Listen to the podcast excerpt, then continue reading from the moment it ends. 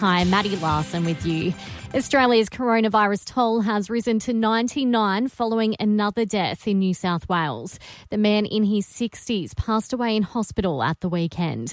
Authorities say he had links to another known case and underlying health conditions. The Deputy Chief Medical Officer has stressed the importance of staying home from work if unwell, following the closure of 12 McDonald's stores. A dozen outlets across Melbourne are currently undergoing deep cleaning after a delivery driver tested positive to COVID 19.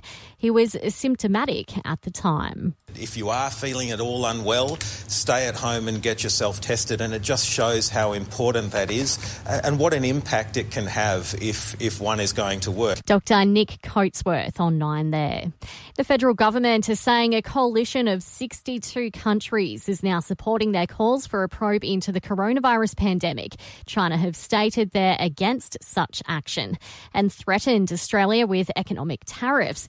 If they follow through with the threats, Agricultural Minister David Littleproud has told the ABC they'll go to the World Trade Organisation. Any trading partner where we believe they haven't understood our argument, we'll take it to an umpire for them to determine. And the pandemic has changed the way we all do things. In a bid to social distance, a priest over in the US has used a squirt gun to shoot holy water at churchgoers. You ready?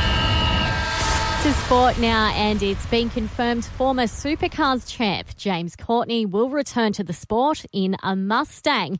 He'll be piloting the fourth Tickford entry after Will Davison's primary sponsor pulled out. You know, realistically, first couple of rounds are going to be tough, but definitely we have to get race results, race wins, podiums, you know, fastest laps, those sorts of things. Supercars will return on June 28 behind closed doors at Sydney Motorsport Park.